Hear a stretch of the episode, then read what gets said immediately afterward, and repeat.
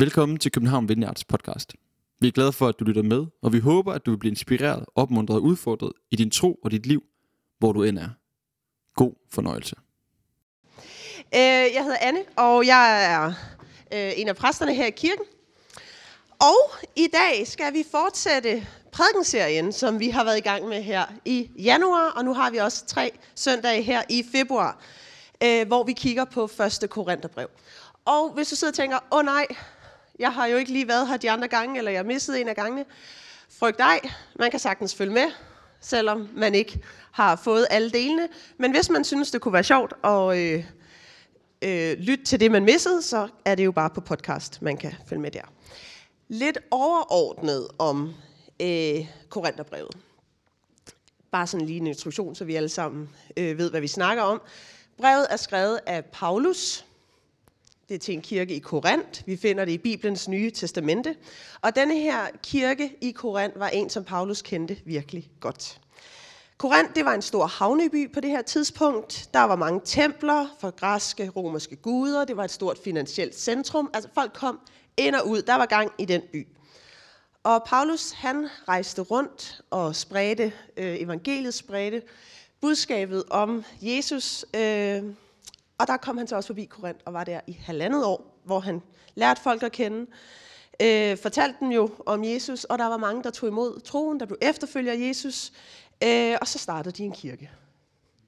Det er jo bare, det er jo, de startede sikkert en Group først, og så blev det en kirke, og øh, det kan man læse om i Apostlenes Gerninger 18, hvis man har lyst til at dykke lidt ned i det. Øh, så er det så, at Paulus han rejser videre, han skal videre i livet, hen til nogle andre og fortælle øh, om Jesus. Og så er det, at det begynder, at øh, han begynder at høre, at det går ikke super godt i Korinth. De har virkelig mange problemer. Øh, så han skriver med et brev, og det er det her brev. Øh, ja. Yeah. Der er mange forskellige øh, pointer, Paulus han laver, øh, og vi har kigget på nogle forskellige øh, emner eller temaer. Vi har kigget på, hvordan Paulus insisterer på, at hovedsagen forbliver hovedsagen, det er evangeliet, der skal være i centrum. Vi skal ikke blive distraheret. Flemming talte om, hvordan øh, Paulus ser på rytmen mellem hvile og arbejde, og det ikke skal blive en eller anden mellemblanding, eller sådan mellemting, men at vi kan øh, give den gas med at arbejde, og give den gas med at hvile. Emil talte om Bibelen og Paulus' positive vision for sex, og dem kan man høre, som sagt, på podcast. Øhm, I dag så skal vi kigge på kapitel 8-9, og specifikt nogle vers i kapitel 10. Jeg ved, der er blevet skrevet ud, hvis man kigger på sociale medier, at det var kapitel 9. Det var bare en fejl. Det er kapitel 10. Så hvis du sidder og tænker, nu har jeg læst forud, så øh, beklager vi. Paulus han øh, starter i kapitel 8, som ligesom er en sammenhæng 8-10.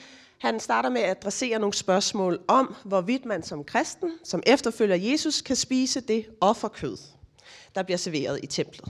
Altså kød, der har været en del af en eller anden religiøs øh, offring, handling øh, til en af de romerske og græske guder. Og det er ligesom det her, der starter det her øh, emne for Paulus. Og vi går ikke sådan super, kommer ikke til at gå super meget ind i lige den her specifikke øh, situation, øh, men det er bare lige vigtigt at vide, hvad er det, Paulus han egentlig taler ud fra. I kapitel 9 så, så fortsætter han med at fortælle om, hvordan vi alle sammen har fået frihed hos Jesus. Men selvom Paulus også har fået frihed, så har han valgt at gøre sig til tjener hos os. Han vælger altså ikke at udøve de rettigheder og gøre krav på hans frihed, fordi han ønsker, at evangeliet skal have fokus. Intet må hindre evangeliet. Det er sådan, Paulus kommer hele tiden tilbage til. Intet må hindre evangeliet. Så det overordnede øh, point i de her kapitler er, i Jesus der har vi fået frihed. Vi har fået fuldstændig frihed, men spørgsmålet er til os, spørgsmålet er til kirken i Korinth, hvordan vi forvalter den her frihed. Min netværksgruppe kiggede på kapitel 8 i sidste uge. Der sidder også nogen her fra netværksgruppen. Øhm, og da vi havde læst noget af det igennem, så blev vi simpelthen enige om, at det var da virkelig dejligt, men lige var nogle stykker om at sidde og forstå, hvad i al verden det her betød. Og sådan er det nogle gange, når man læser Paulus, synes jeg, så sidder man og tænker efter, hvad i alverden var det? Hvor starter man lige? Øhm, og der kan det bare være rart at sidde og læse det som en netværksgruppe. Paulus han skrev det jo også til en kirke, til en gruppe. Øhm, så jeg synes, det giver god mening, hvis du har en netværksgruppe, eller hvis du leder en netværksgruppe, tag de her, øh, tag de her tekster med og sidde og prøve, hvad lægger du mærke til? Når det her perspektiv, det havde jeg slet ikke tænkt. Og det her, det bliver tydeligt for mig. Det er virkelig givende. Det er, jeg, det er jeg i hvert fald meget glad for. Nå. Så det er kapitel 8-10. Der er noget med offerkød. Der er noget med, at vi har fået en frihed. Men hvordan forvalter vi den? Og nu skal vi læse teksten. Det er kapitel 10. Og den kommer herop. Alt er tilladt, men ikke alt gavner. Alt er tilladt, men ikke alt bygger op. Søg ikke det, som er bedst for jer selv, men det, som er bedst for andre. Alt, hvad der sælges på kødtorvet, det kan I spise med god samvittighed, uden at undersøge, om det er offerkød. For jorden med alt, hvad den rummer, tilhører Herren. Hvis I bliver indbudt af ikke-troende, og I siger ja, kan I med god samvittighed spise alt, hvad der sættes på bordet, uden at undersøge, hvad det er. Men hvis nogen siger til jer, det er offerkød, må I ikke spise det af hensyn til ham, der sagde det. Og for samvittighedens skyld. Jeg mener, hans samvittighed, ikke jeres egen. For hvorfor skal den frihed, jeg har, dømmes af en anden samvittighed? Hvis jeg deltager med taknemmelighed, hvorfor skal jeg så høre ilde for noget, jeg takker for? Enten I altså spiser og drikker, eller hvad I end gør, skal I gøre alt til Guds ære. Væk ikke anstød, hverken hos jøder eller grækere eller i Guds menighed. Selv prøver jeg altid at være alle til behag, søger ikke mit eget bedste, men de andres, for at de kan frelses. Efterlign mig, ligesom jeg efterligner Kristus. Der er jo virkelig meget i gang her. Der er noget meget sådan, øh, mikro øh, hverdagsagtige, at du bliver budt, øh, du bliver indbudt til øh, et middagsselskab, og så er der slutter han af med efterlign mig, ligesom jeg efterligner Kristus. Så er vi op igen i de store livstemaer. Og det synes jeg også er noget af det spændende ved Paulus, at han både er nede i hverdagen, nede i de interaktioner, vi har, og så er han op i de store temaer. Øhm, det synes jeg er altid meget inspirerende. Nå, vi skal fokusere på frihed i dag, og også frihedens indbyggede svagheder. Korinth gik rigtig meget op i deres frihed de var meget optaget af, at de var en fri by. Og der var forskellige aspekter af det. For det første så var de frie, fordi Korinth var en romersk koloni på græsk jord. Det gav dem romerske friheder, romerske rettigheder, som andre byer ikke havde. De var altså rent lovmæssigt mere frie. De var også frie, fordi de var blevet så kloge. De var som by meget optaget af viden og filosofi, og man anså nemlig øh, visdom og viden Øh, dem, der havde visdom og viden, var ligesom også dem, der havde opdaget og levet i ægte menneskelig frihed. Så der var noget friheds... Du var et frit menneske, hvis også du var klog, kan man sige. Og så nu var de også frie, fordi at de som kristne vidste, at deres livsstilsvalg var ikke det, der gav dem retfærdighed hos Jesus, der gav dem evigt liv, men det var troen alene, Guds store nåde. De var altså også frie nu for presset om, hvorvidt Gud han ville forkaste dem, hvis de levede på en forkert måde. Troen og nåden gav dem også en eksistentiel frihed. Så de var virkelig frie. Nu kunne de gøre, som de ville. Og det var vigtigt for dem, at de var en fri by. Og jeg synes bare, at man kan se nogle paralleller med vores eget liv her i København i forhold til Korinth. Vi lever i en af verdens mest frie og frihedselskende lande. Det vigtigste i samfundet er frihed for den enkelte. Det er vores højeste ideal. I så mange argumentationer og diskussioner, så bliver frihed ligesom det, den værdi, vi legitimerer alle vores argumenter op omkring. Det er frihed, det handler om. Vi er også blevet rigtig kloge. Vi kan gennemskue det meste, og vi kan tænke os til endnu mere. Og så er vi også blevet sat fri af Jesus. Vi ved, at Gud elsker os. Vi ved, at det ikke er nogen livsstilsvalg, der vil få Gud til at forkaste mig eller os. Det er ikke gennem handlinger. Det er gennem friheden, vi modtager frelsen. Det er gennem troen, at vi modtager friheden og frelsen hos Jesus. Troen alene. Så frihed er jo også for os, der sidder her som københavner eller danskere, en stor ting. Ligesom det var i Korinth. Men Paulus, han øh, sætter lidt spørgsmålstegn. Og vi kommer til, i dag kommer vi til lidt at kigge på øh, frihed fra forskellige vinkler. Øh, ligesom Paulus også gør, han angriber sådan emner fra forskellige vinkler for ligesom at øh, få os til at reflektere over, hvad det betyder for os, hvordan ser det ud i min hverdag. Så Paulus han sætter spørgsmålstegn ved frihedens absolute værdi. Er der ikke noget bedre end frihed? Er frihed ligesom det bedste? Kan frihed lede os? Er jo også et relevant spørgsmål. I teksten så siger han, at vi er frie til at gøre, hvad vi vil, men han opfordrer os til at respektere og have omsorg for hinanden midt i vores frihed. Og det kommer vi tilbage til. Fordi, nu vil jeg gerne invitere jer ind i sociologien, præsenterer jeg for nogle af mine yndlingsfilosofer og sociologer. Jeg er uddannet sociolog, der ved begejstringen over dette. Øhm, og jeg synes næsten, at Paulus lyder til, at han har været inspiration for nogle af sociologiens og filosofiens store kanoner. I hvert fald dem, der kom efter ham. Øhm, så det skal vi lige øh, kigge lidt på, og jeg skal nok øh, gøre det forholdsvis øh, overordnet. Frihed som begreb er noget, der også i filosofien, sociologien er blevet behandlet meget, og især i forhold til, hvordan er det med vores relationer, samfund, øh, opbyggelsen af stabile øh, statsformer. Hvad gør det ved vores frihed som mennesker, som individer? Og hvad er frihed også i det hele taget? Øhm, og første kanon her er Isaiah Berlin, der gav en overordnet opdeling af frihed i to kategorier. Negativ frihed og positiv frihed, altså to tilgange. Negativ frihed er frihed fra noget, altså at jeg ikke har nogen hindringer. Det handler ligesom om magten min som individ, magts omfang. Jeg, der er ikke noget, der hindrer mig i øh, det, jeg har tænkt mig at gøre. Den er altså ikke med til at definere noget om mig, den er bare, eller individet, den er bare ligesom med til at sige, du bliver ikke hindret. Du har frihed øh, til ikke at blive hindret.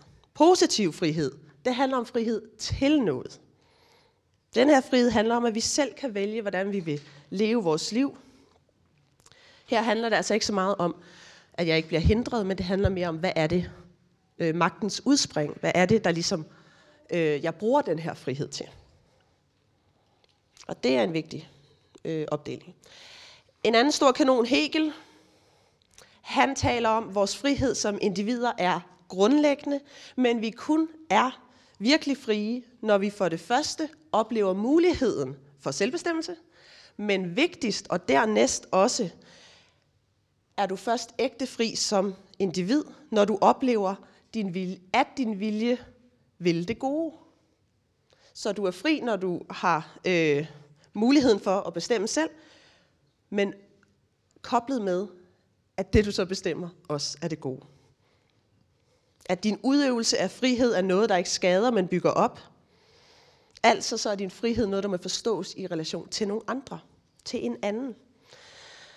Og Hegel mener, at hvis friheden ikke er i relation til andre, ikke tænkes øh, relationelt, så bliver det både som praksis og begreb sygeligt for samfundet, det bliver sygeligt for individet, og det bliver tomt. Friheden bliver tom.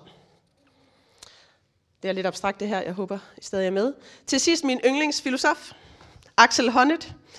Øh, han bygger videre på Hegels koncept om, at frihed er godt, men det bliver sygeligt, hvis vi ikke har koblet det sammen med relationer, der forpligter os, og moralske rammer, der begrænser os. Og det er Honneths pointe. Frihed uden kontekst. Frihed, bare frihed uden forpligtelser. Frihed uden begrænsninger. Det gør os syge. Vi kan simpelthen ikke holde til at have ubegrænset frihed som mennesker. Vi er ikke øh, designet til det. Vi har brug for relationer, vi har brug for forpligtelser, vi har brug for nogle rammer omkring vores frihed. Her kommer lige et, øh, en opsummering af Honnet, om man kan lige, hvis man, det er bare for dem, der synes, det er rigtig sjovt. Ikke? Men denne frihed er uden nogen bestemmende indhold og dermed disponeret for tomhed og holdningsløshed, som uden modstand tillader udbredelsen af enhver tilfældig, lunefuld og forførisk impuls. Individer, dig og mig, skal nu fortolke vores liv som selvrealiseringens eksperimentelle processer, der er opstået social ubehag og lidelse ud af denne proces, hvor idealet, altså friheden, idealet om frihed, det forvandles til tvang, noget vi skal hele tiden stræbe efter. Nye former for social lidelse, psykiske sygdomme, voldsom stigning i depression. At skulle være sig selv kræver for meget af individet. Pointen er, at vi har simpelthen fået så meget frihed. Det ender med at blive en tvang for os at skulle bevare den. Det bliver så vigtigt for os at have vores frihed. Det bliver så vigtigt for os at have vores ret. Og når friheden bliver så vigtig for os, så er det svært for os at forpligte os til hinanden, til noget. Så bliver det svært at blive og arbejde sig gennem udfordringer. Det bliver utrolig og næsten umenneskeligt svært at tage valg og beslutninger. For hvis jeg er helt alene med ansvaret af min beslutning, så hvis det går galt, så er det jo også kun mit ansvar. Jeg havde jo frihed til at gøre lige, hvad jeg vil. Når jeg er så fokuseret på min frihed, så er det også svært for mig at opgive noget af den for at tjene min næste. Begrænse mig selv for at være noget for en anden. Og det er det her, som Paulus virkelig prøver at pointere. Han har ret til at spise, hvad han vil. Han kan sidde og spise alt det offerkød. Det har han ikke nogen problemer rent teologisk med. Men han lader være, hvis det støder andre. Og Paulus han har helt vildt mange eksempler i de her kapitler på ting, der vil være naturligt for ham, og også hans ret. Hans ret at gøre, men han vælger at lade være. Ikke ud af teologiske principper for den specifikke handling, hvad det er, han har gang i, men fordi kærligheden kræver det af ham. Kærligheden til den næste kræver det af ham. I kapitel 8, der skriver han, kundskab gør indbilsk, kærligheden bygger op. Kundskaben, viden om vores kloge, vores, øh, alle vores kloge tanker, vores fokus på frihed, vores viden ind i alle mulige forskellige områder, det kan også gøre os indbilske. Men kærligheden er den, der bygger os op. Kærligheden til den næste ved siden af dig bygger op. Kærligheden er altså virkelig vigtig her. Den er central, og det er Paulus' en af Paulus' pointer. Fordi evangeliet er ikke frihed. Evangeliet er kærlighed. Og kærlighed, det kræver ofre. Kærlighed kræver forpligtelse. Kærlighed kræver, at vi opgiver noget af vores frihed. Jesus han kom for at give os frihed, men han er kærlighed. Friheden er jo grundlæggende, og den er vigtig, og vi kæmper for den igen og igen. Friheden har en vigtig plads, men friheden kan ikke lede an.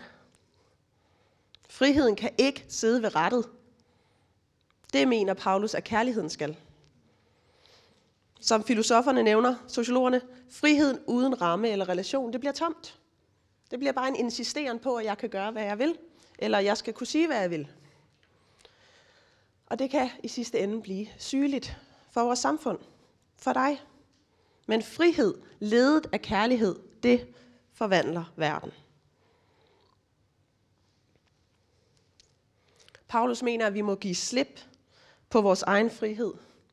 Ikke at vi skal blive selvudslættende og gå rundt øh, langs væggene og blive dørmåtter og bare finde os i hvad som helst af forfærdelige ting. Men vi må i... Det er jo øh, ikke så sundt at være selvudslættende, men der er forskel på selvudslættende og opoffrende. Opoffrende. Vi må give slip på noget af vores frihed, for kærligheden kan lede an. Friheden kan ikke være den, der leder os.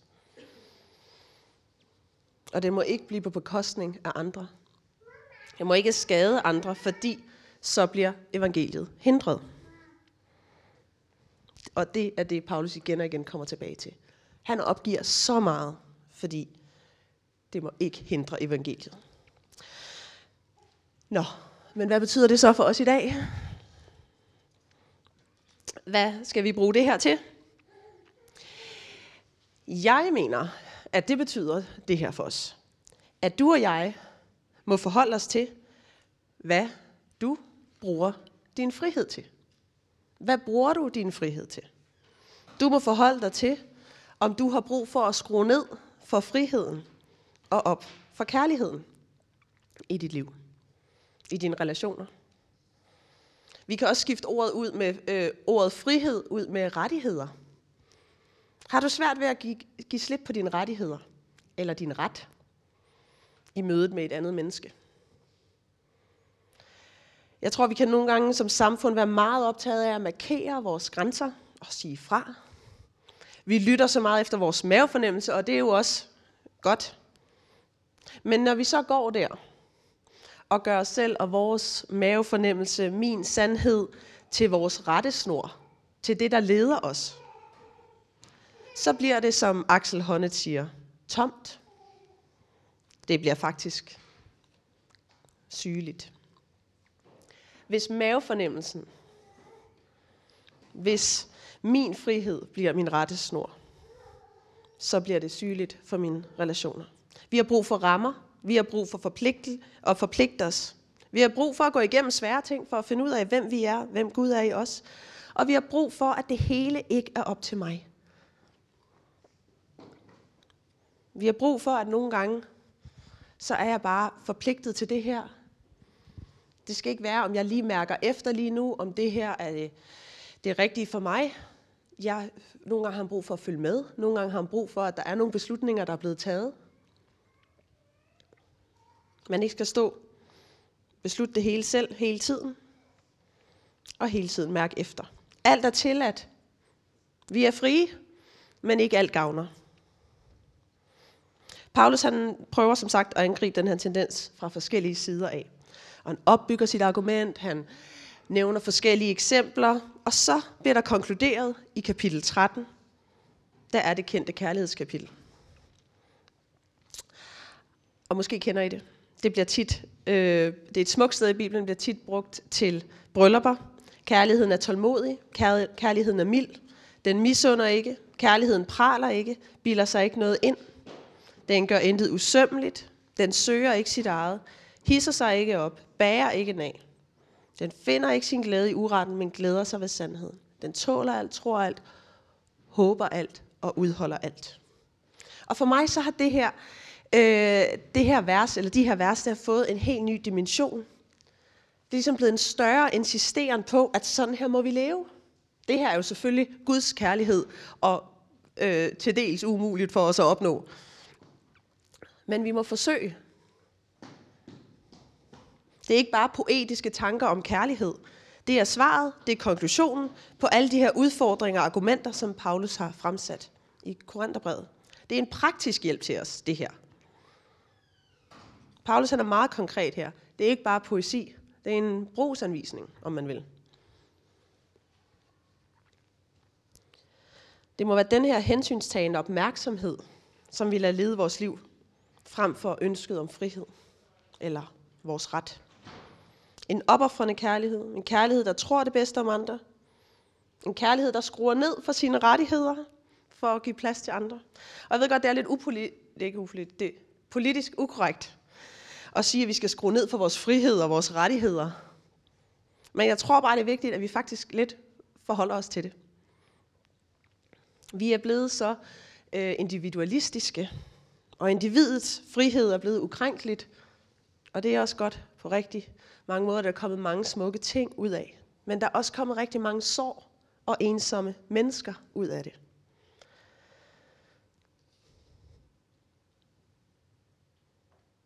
Tror, det er vigtigt, at vi hver især forholder os til, hvordan bruger jeg min frihed, hvordan forvalter jeg den, og skal jeg på nogle områder skrue ned for min frihed.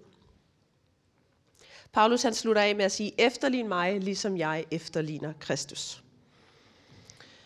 Og nu skal vi fejre nadver sammen. Og her har vi jo at gøre i nadveren, eller vi har jo at gøre med Jesus hele tiden. Men specifikt det vi fejrer i nadveren er jo, at Jesus han giver sig selv for os på korset. Altså Jesus, der var klar til at lade kærligheden lede, og ikke hans frihed. Kunne sagtens have øh, insisteret på sin ret til ikke at skulle gå i døden for os, og til at leve et behageligt liv, eller i hvert fald bare uden en korsfæstelse. Det vil man jo tænke, det var fair nok. Menneskelig frihed, det kan han da godt vælge. Men han lader kærligheden lede an. Og det er uoverskueligt, og det er umuligt for os mennesker at blive ligesom Jesus. Men som efterfølgere af Jesus, så forsøger vi at efterligne ham så godt vi nu kan. Og det går op og ned. Men vi bliver ved med at proppe kærligheden ind på førersædet. Vi ved, vi er frie, og vi takker Gud for det. Og så giver vi nøglerne til kærligheden. Fordi det giver retning, og det giver indhold i vores liv. Frem for insisteren på frihed. Øh, vil I ikke gøre klar til nadver? Og det, øh, jeg ved ikke om det er sjovt, men øh, nu har vi kigget i kapitel 10, og det er jo i kapitel 11, at nadveren blev indstiftet, så det er næsten i sammenhæng. Vi hopper rundt i første Korinther.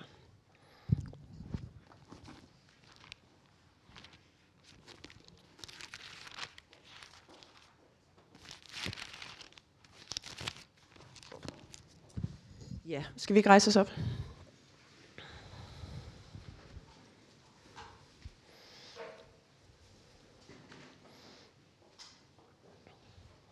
Og når vi tager nadveren her, så prøv at tænke på det vilde forbillede, som Jesus er i at komme og give frihed til os, give kærlighed til os, og så fuldstændig sætte sig selv, sin frihed, sin rettighed, sin ret til side, for at møde os, for ikke at hindre evangeliet.